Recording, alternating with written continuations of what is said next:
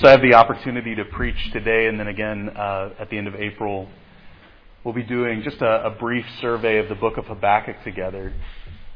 And uh, I'm so grateful as soon as uh, uh some of you heard that I was going to be teaching, uh, you reached out immediately and were like, what can, what can we do? And so I'm grateful for the guys who are kind of helping the service along and for Catherine who jumped right into play. And so just thankful for how the body works in that way.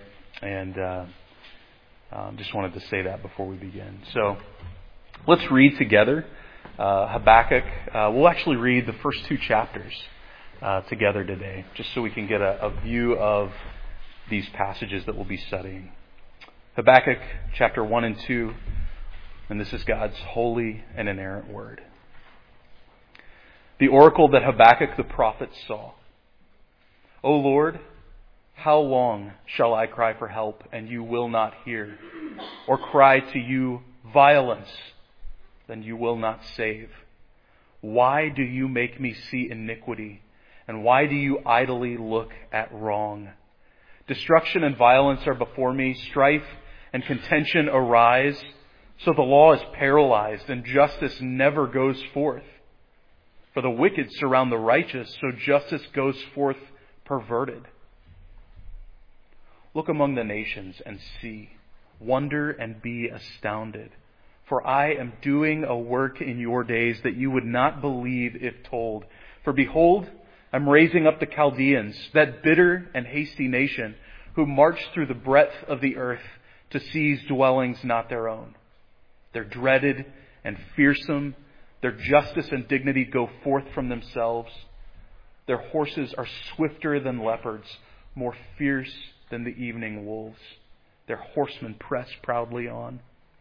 Their horsemen come from afar. They fly like an eagle, swift to devour. They all come for violence, all their faces forward. They gather captives like sand. At kings they scoff, and at rulers they laugh.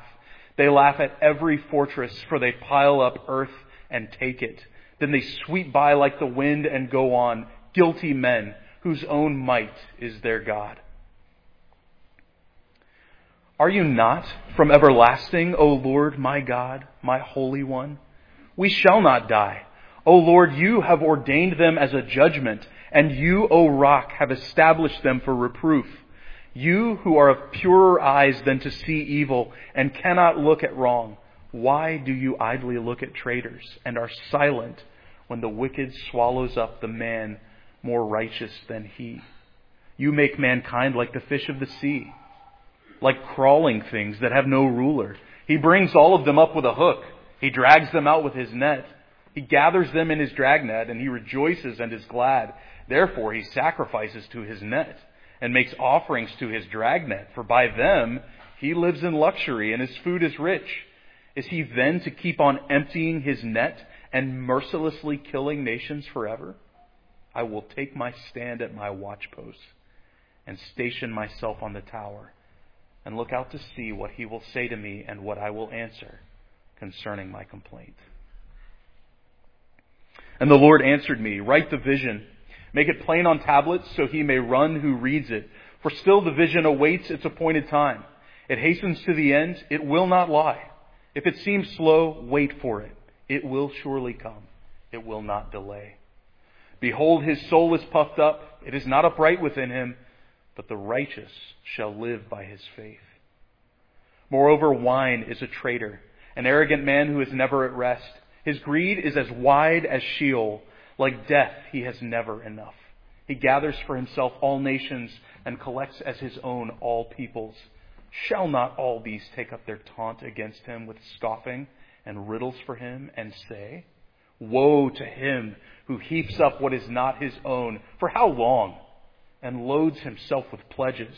Will not your debtors suddenly arise? And those awake who will make you tremble? Then you will be spoiled for them. Because you have plundered many nations, all the remnant of the people shall plunder you. For the blood of man and violence to the earth, to cities and all who dwell in them. Woe to him who gets evil gain for his house, to set his nest on high, to be safe from the reach of harm. You have devised shame for your house by cutting off many peoples. You have forfeited your life. For the stone will cry out from the wall, and the beam from the woodwork respond. Woe to him who builds a town with blood and founds a city on iniquity. Behold, is it not from the Lord of hosts that peoples labor merely for fire and nations weary themselves for nothing? For the earth will be filled with the knowledge of the glory of the Lord as the waters cover the sea. Woe to him who makes his neighbors drink. You pour out your wrath and make them drunk in order to gaze at their nakedness. You will have your fill of shame instead of glory. Drink yourself and show your uncircumcision. The cup in the Lord's right hand will come around to you, and utter shame will come upon your glory. The violence done to Lebanon will overwhelm you, as will the destruction of the beasts that terrified them. For the blood of man and violence to the earth, to cities and all who dwell in them. What profit is an idol when its maker has shaped it? A metal image? A teacher of lies, for its maker trusts in his own creation when he makes speechless idols. Woe to him who says to a wooden thing, Awake, to a silent stone, Arise. Can this teach? Behold, it is overlaid with gold and silver, and there is no breath at all in it. But the Lord is in his holy temple. Let all the earth keep silence before him.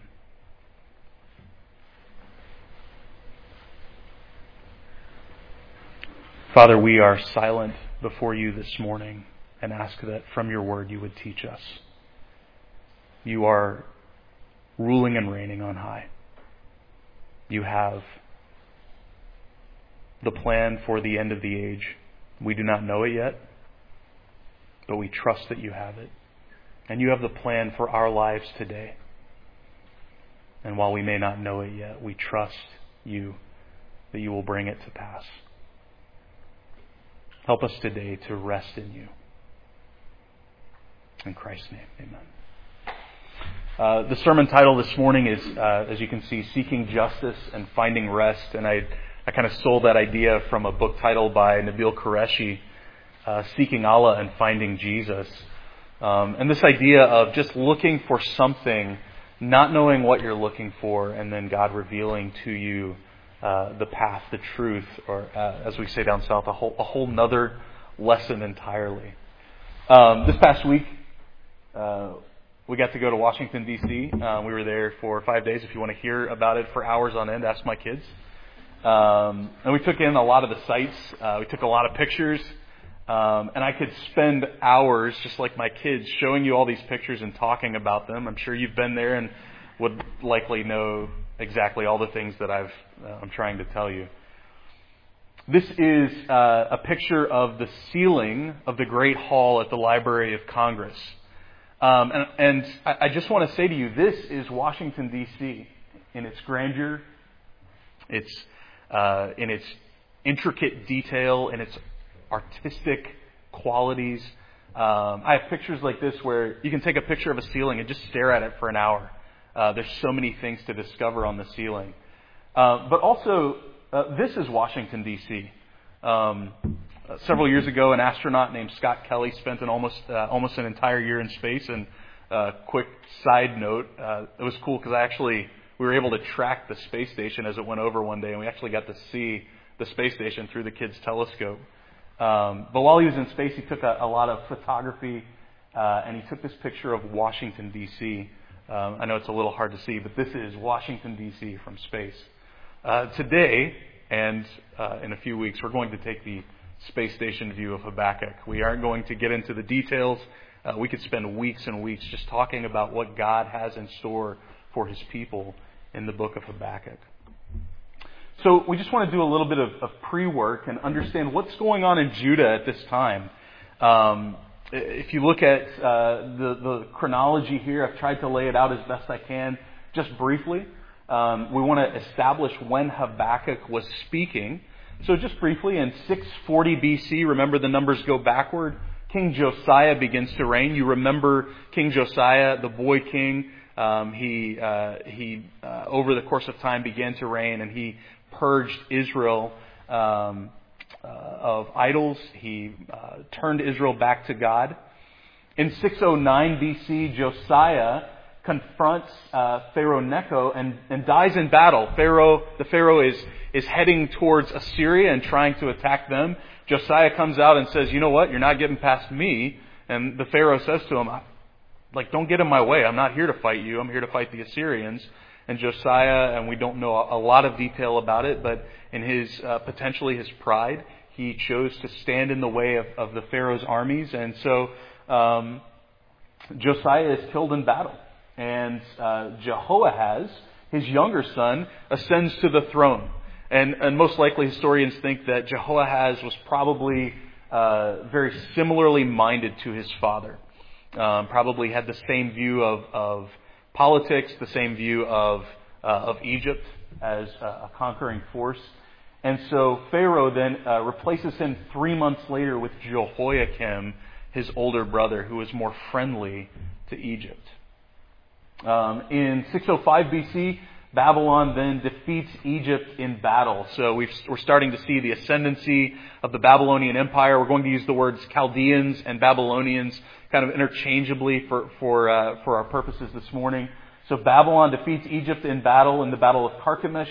And Jehoiakim uh, does the political thing and goes, I see somebody stronger on the horizon, and I'm switching my allegiance. And so he switches in 609 BC his allegiance uh, to Babylon. And then in 60, uh, excuse me, that's in 605. Then in 601 BC, Jehoiakim goes, ah, you know what? Never mind. We're going back to Egypt, and uh, we're gonna we're gonna trust in them as a, a kind of a uh, an ally. And uh, and so Babylon then a few years later attacks, and you begin to see some of these very um, uh, you know very um, memorable pictures of uh, the invasion and the siege of Jerusalem by Nebuchadnezzar, the Babylonian captivity as uh, Daniel is taken away into Babylon.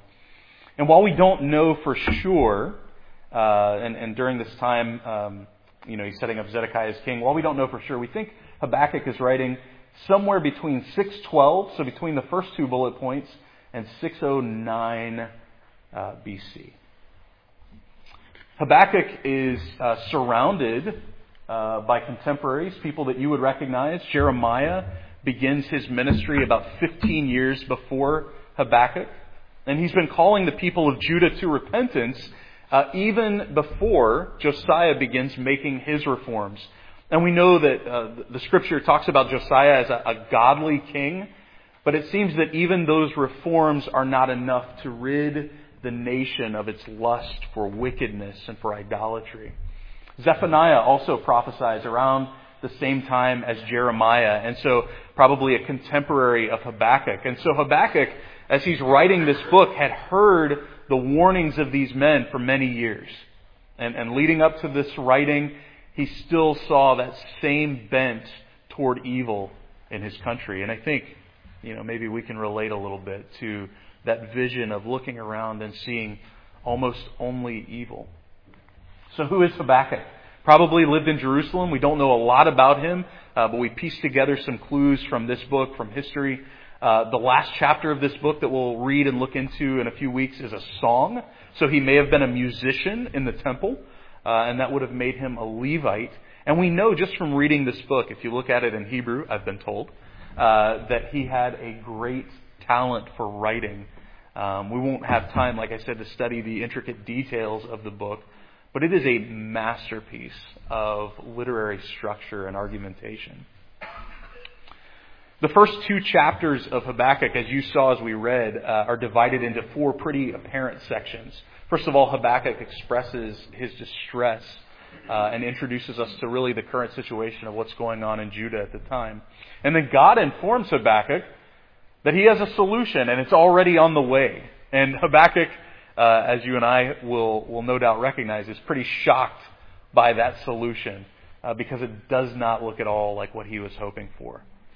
And then God promises full and complete judgment, not only on Judah for their idolatry, but also on the attackers.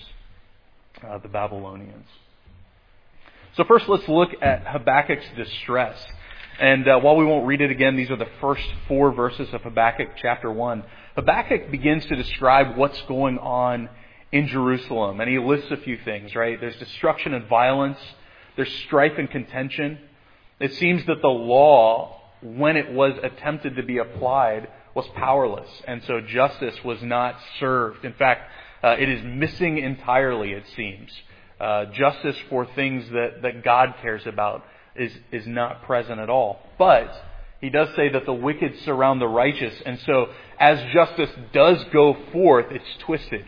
It looks completely different, completely opposed to the justice that God provides. And I think, you know, without diving too deeply into the parallels, uh, it, it's really what we look at on a daily basis, isn't it?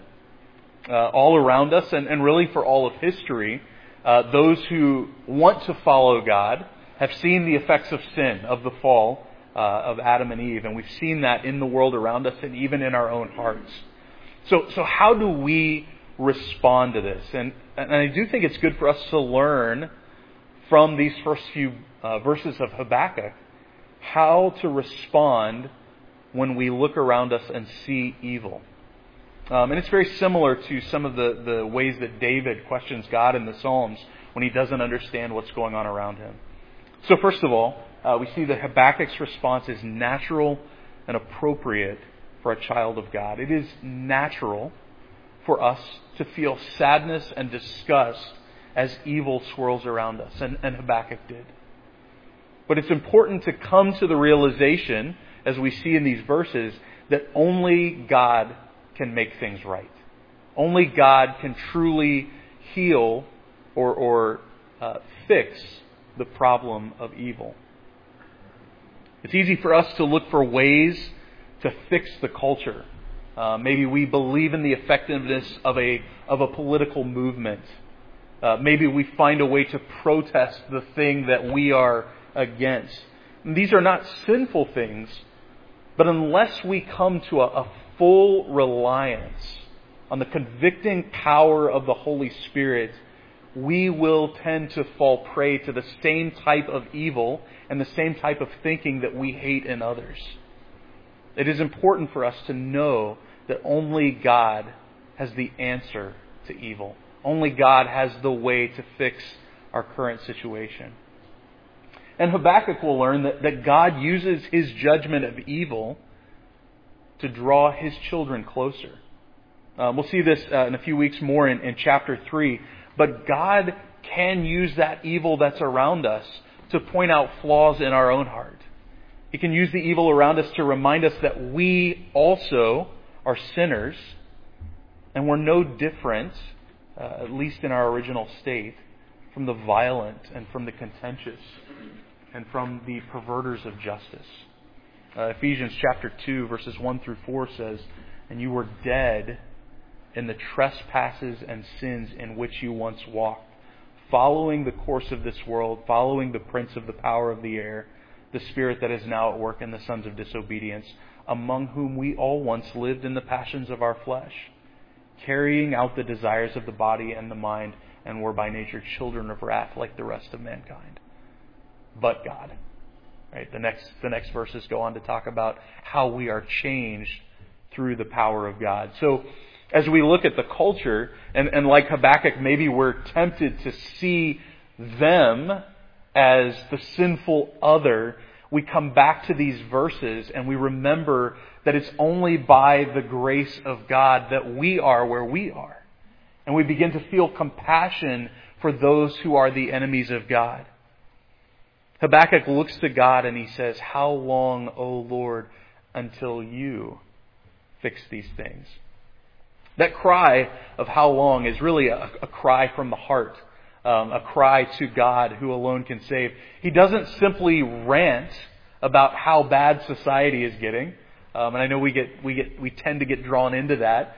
Um, instead, he is drawn to God Himself. Fifteen times in the Psalms, the psalmist asks, How long? How long until you return? How long until all is made right We find that same question in Isaiah and in Jeremiah.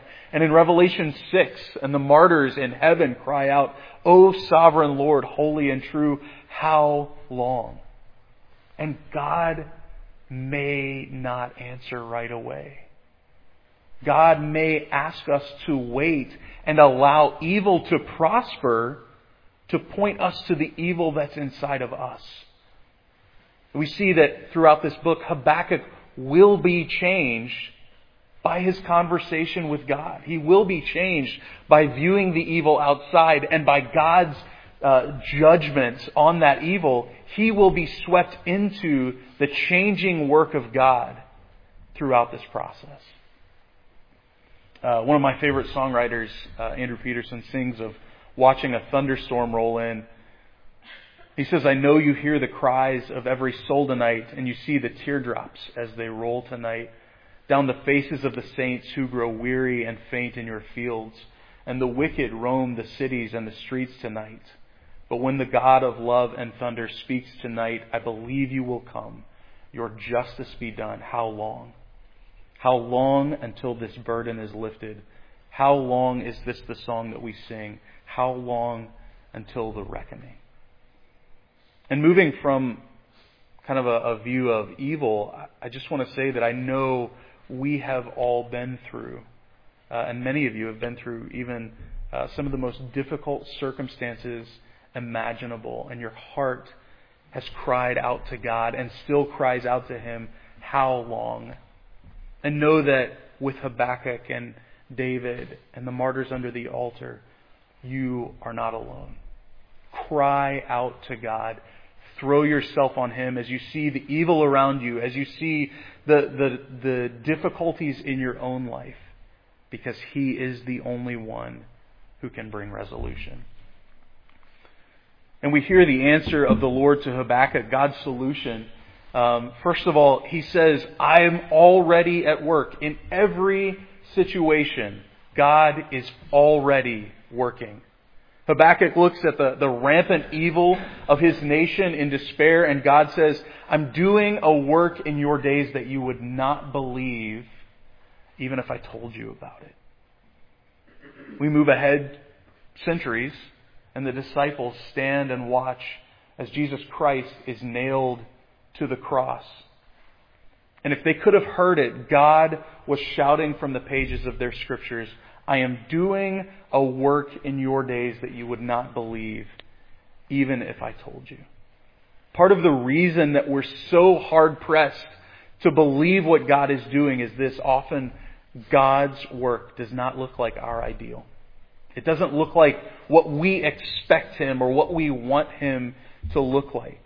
We look at how God is, is working in Habakkuk, and we could reread these passages and, and find these descriptions of the Chaldeans, the Babylonians. They're, they're bitter and hasty. Uh, you know, it's funny, these descriptions almost mimic the descriptions of, uh, that Habakkuk talks about in Jerusalem, what he sees in the culture around him. They're bitter and hasty. They're dreaded. They're fearsome. They're violent. They're purveyors of their own types of justice. And it's interesting as God answers, it seems like their capacity to attack Israel, to attack Judah, is not only allowed by God, but is provided for by Him. And, and in some way, the fierceness of their wrath is a reflection of the fierceness of God's justice and judgment. God's ways do not look like our ways. If we look around and we see the evil in the world around us, we'd like for it to just go away, but in Habakkuk's case, God says, I'm raising up an even more evil culture to judge the evil that's in your culture. We see in Scripture, um, and, and uh, I'm, I'm grateful to an old theologian, Edward Pusey, for this, that God always raises up those whose plans align with his providence. He raised up the Pharaoh in the Exodus. Uh, he raises up people in our day who are evil to reorder things in his own way. Edward Pusey writes that the enemies of God lift themselves up for covetousness or pride, but there is a higher order of things in which God orders their actions to fulfill by their sinful deeds his righteous plans. When you look around and you see in the world around you that not only is the culture evil, but there are evil men and they seem to be abounding. They seem to, to be getting their way. They seem to be doing all the things that they do without any sort of consequence. Know that God is ordering their actions. And in doing so, He will fulfill His righteous plans. He will provide a way out of it. Their, their plans will not come to final fruition. There is an end. And look at how God worked as, uh, again, going back to that, that idea of the disciples watching Jesus uh, be nailed to the cross. He's tortured, he's mocked, and he's scourged. Eventually he dies, and we could describe the Roman guards in the same way that, that God describes the Babylonians. And the boldness, you know, the, the, idea of what we just went through is, is very similar. they they have evil plans, and God will use those evil plans for His glory. But there is a limit to the power of the wicked. It must have an end to make way for the righteous plans of our Lord. And just like the Romans nailed Jesus to a cross and stuck him in a tomb and put a guard, and three days later, he emerged from the grave and conquered death, conquered sin on our behalf. It was those nails and, and the scourging and the mocking that didn't look at all like what we wanted, what, like what the disciples wanted. But in the end, they effected salvation for us. God sent Jesus to fulfill that in our lives. The outcomes are there. The Babylonian siege and the captivity that followed uh, cured the Jewish people of idolatry. As much as they were uh, uh, persecuted, as much as many of them died in that, it caused them to pursue the scriptures. Um, you know, you look at the response of the Jews who returned with Ezra, and he opened the Torah and he, he read it out loud to them. And, and in doing so, it prepared the way in the Jewish nation for the Messiah. And the outcome of the murder of Christ, though the disciples couldn't see it in the moment, was our sanctification. Colossians 1 says, You who were once alienated and hostile in mind, doing evil deeds, he has now reconciled in his body of flesh by his death in order to present you holy and blameless and above reproach before him. And it might not look like our ideal, but can we begin to see with the eyes of faith in the middle of our difficulties today that God is doing a work in us that we can't begin to understand even if we were told all about it? Romans 8, we know that for those who love God, all things work together for good, for those who are called according to his purpose. And often we stop there, but the next two verses remind us for those whom he foreknew, he also predestined to be conformed to the image of his Son, in order that he might be the firstborn among many brothers. And those whom he predestined, he also called. And those whom he called, he also justified. And those whom he justified, he also glorified. That is God's work in you. Philippians 2 says, Therefore, my beloved, as you have always obeyed, so now, not only as in my presence, but much more in my absence, work out your own salvation with fear and trembling, for it is God who works in you, both to will and to work for his good pleasure. You may not see the ideal situation happening in your life right now, but know that God has a plan.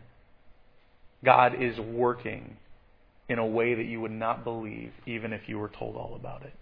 And so we must have faith, and we'll see that as Habakkuk responds. Habakkuk had a, a similar response to what you and I might have. He came to God with a problem, and God promised to fix the problem by bringing about an even bigger problem. And uh, it's almost like Habakkuk, as, as you read this, it's almost like he has the wind knocked out of him. It's like, what, what are you talking about? Um, even in his shock, though, he doesn't turn away from God. So we see that Habakkuk turns to the very one who is bringing judgment. And he does it in a very personal way. If you look at that in uh, verse 12 of chapter 1, Are you not from everlasting, O Lord, my God, my Holy One? It's interesting that throughout the Old Testament, God is referred to by the title, the Holy One of Israel. It's a very formal title, Uh, it reminds Israel of God's otherness, His set apartness, His infinite perfection. And Habakkuk takes all of God's transcendence and brings him close and makes him immanent. He is embodying the words that are found in Hebrews 12. It is for discipline that you have to endure. God is treating you as sons. Habakkuk sees the discipline of his people that is coming as a result of uh, the evil in their society. And he says, Are you not from everlasting, O Lord, my God, my Holy One? He claims this God as his own, this God who is judging his people, this God who is bringing justice into this situation. And even though it might not look like what he anticipated, he trusts God. He reminds himself uh, of God's faithfulness, reassures himself with God's faithfulness. He says, We shall not die. This God, Habakkuk's God, has made a covenant with Abraham. He's made a covenant with Isaac and with Jacob. He restated it with Moses and with David. And Habakkuk doesn't just know about these promises, but he believes them. And he reminds himself in this passage, we shall not die. I know what God has said. I know what he has promised. And I believe it. And I reassure my heart in those moments. He also reminds himself of God's sovereignty. He says, O Lord, you have ordained them as a judgment, and you, O rock, have established them for reproof. He is vindicating the character of God and declaring confidence in Him, even though He is the one bringing about judgment. And that can be our consolation too in times of judgment. The very nature and character of our Father is for us. He is eternal. He's unchangeable. He's holy. He cannot bear sin, but He is not vindictive. Habakkuk says, God has not sent the Chaldeans to destroy us. He sent them for judgment. He sent them to, to change our hearts. And there's a, a bit of a juxtaposition here. Habakkuk knows uh, with his head and with his heart who God is, but he sees the punishment that's coming his way in the form of the Chaldeans uh, in these, this description that God has given him.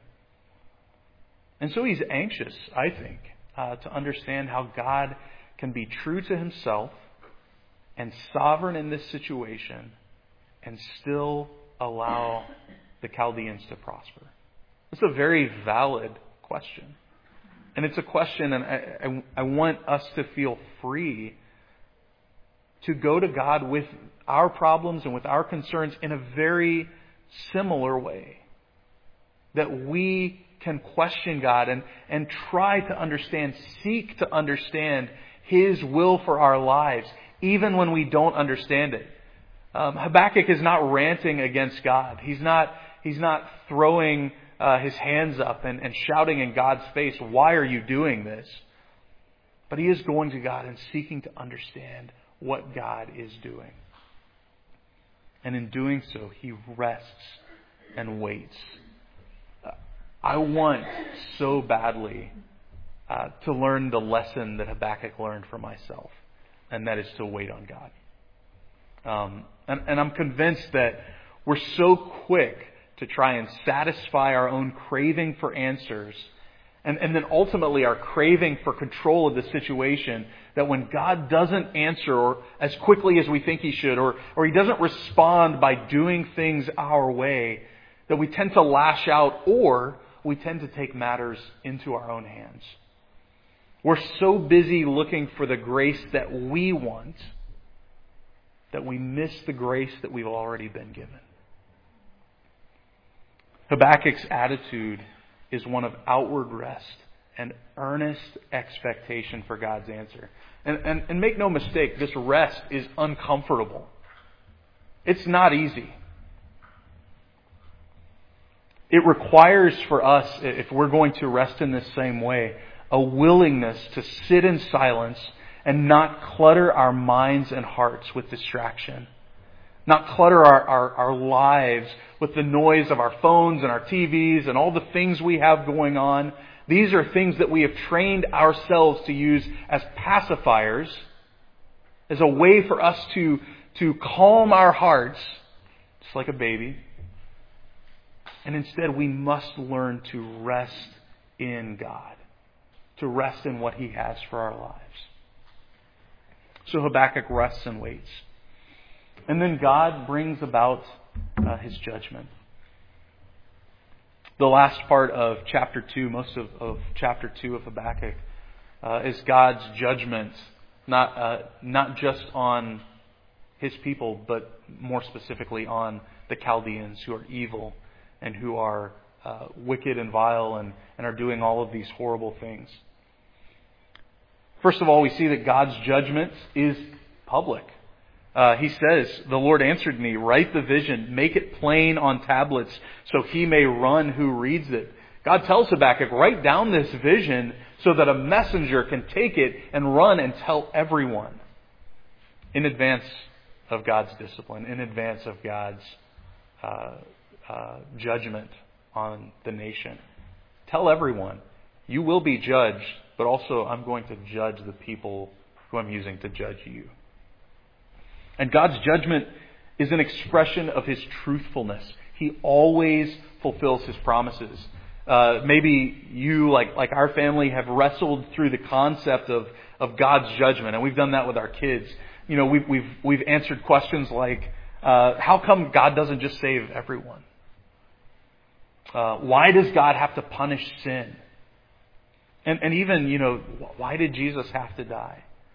And, and we often, I think, when we're, when we're talking through that, we often come back to the reminder that if God does not fulfill his promise to judge sin, then he also cannot fulfill his promise to save. And he cannot be God. God's promises, both of justice and of sanctification, of salvation, cannot falter, cannot be broken. And God reminds Habakkuk of this truth in verse 3. You may think that he has lost control, and you may think that his promises are slow in coming, but God does not lie. All of his promises will come to pass. And then God's judgment transforms man's evil plans into his eternal triumph. His judgment is always full and complete. And look at, at how God turns uh, the, the the evil of the Chaldeans, of the Babylonians, back onto themselves. Let's just look briefly at the five woes that, that God proclaims over the Babylonians. Woe to him, this is in verse, uh, verse 6, woe to him who accumulates what is not his by plundering.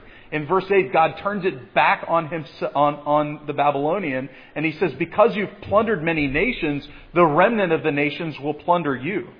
Uh, we're starting to see a, a, pattern here. God does the same thing to the nation of Egypt when Israel leaves in the Exodus. And God judges the nation of Egypt with plagues that resemble the very gods that they worship. God is turning the evil of the, the nations that He's using in judgment back onto them and saying, in the end, it's really me who gave you this power. Woe to him, uh, in, in uh, the second woe in verse 9, woe to him uh, who obtains his property by evil devices. Verse 11 says, Even your own home will cry out against you. Even this home that you've built because of your wicked gains will turn on you. In verse 12, woe to him who builds his own kingdom on a foundation of evil and immorality. It's all worthless anyway. God ordained it. But in the end, everything you've worked for in this kingdom of, of evil will be swallowed up in the irrepressible kingdom of God. For the earth will be filled with the knowledge of the glory of the Lord as the waters cover the sea. Verse 15 says, Woe to him who shames his neighbors and subjects them to evil treatment, to horrific treatment. Verse 16 turns it back around and says, The cup in the Lord's right hand will come around to you. And utter shame will come upon your glory. And then finally in verse 18, Woe to him who creates idols to worship. In verse 20, you will worship the true God with the rest of creation. And it's interesting, on one hand, you have a man in all his frailty proclaiming the glories of a speechless image that he created. And then on the other hand, you have an almighty God proclaiming his own glory from his throne on high in the presence of speechless men. God says, the, the Lord is in his holy temple. Keep silent. Know who I am. There are evil men today that we could easily compare to the Babylonians.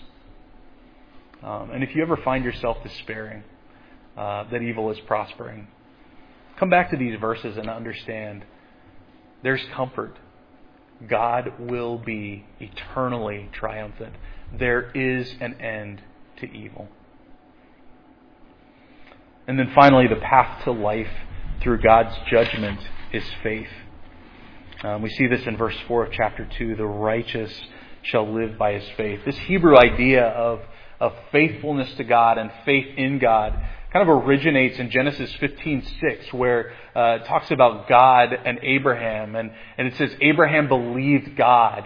It's that same word, believed God, and it was it was counted to him as righteousness. So Habakkuk, I think, is, is referencing this to an audience of people who know who Abraham was very intimately. They know the Abrahamic story very well.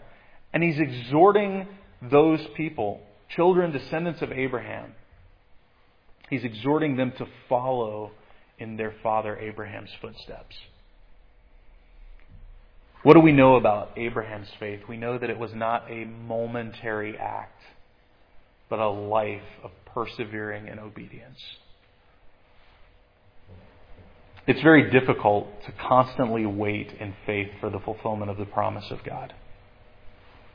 Um, I know that, you know that. You've had to experience that. And it's so easy for that faith to be shaken. But Habakkuk says that in, in that steady, constant faith, like Abraham, there is life. The righteous shall live by his faith.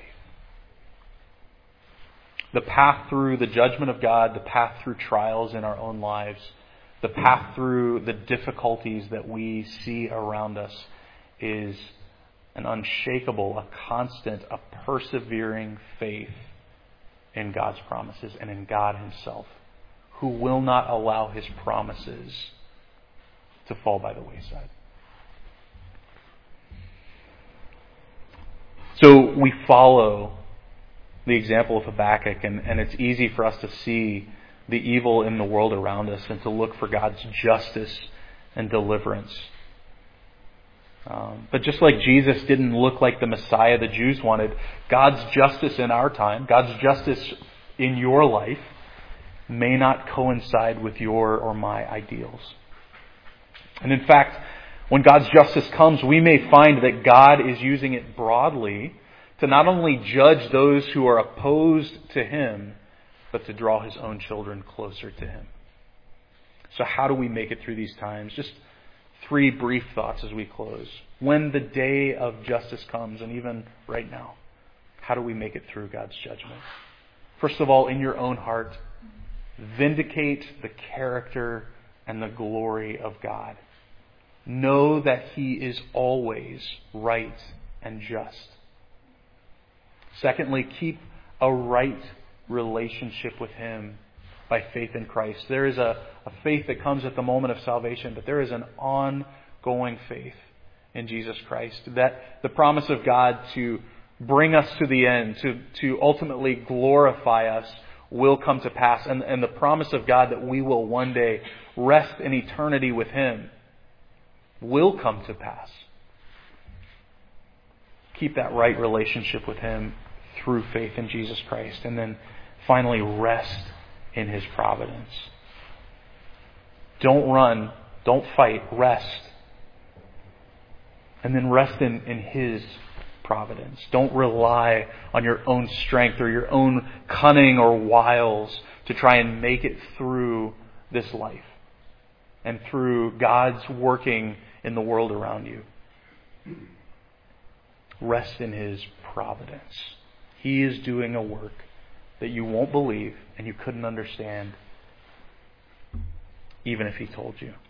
Evil must and shall have an end. And I just want to close by reading uh, a poem from Isaac Watts.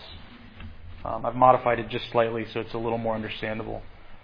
He says, Lord, we adore your vast designs, the obscure abyss of providence, too deep to sound with mortal lines, too dark to view with feeble sense. Now you array your awful face in angry frowns without a smile, but we through the cloud believe your grace, sure of your compassion still. Through seas and storms of deep distress, we sail by faith and not by sight. Faith guides us in the wilderness through all the briars and the night. Dear Father, if your lifted rod resolve to scourge us here below, still we must lean upon our God. Your arm shall bear us safely through. And Father, we are so grateful for your arm of strength. We're so grateful that you promise that evil will have an end. And as we look at Habakkuk and we see how he responds to the evil in his day and then responds to your judgment, help us to learn to respond in the same way. As we seek justice, let us find rest in you. Let us find our strength and our hope in your promises that are never failing.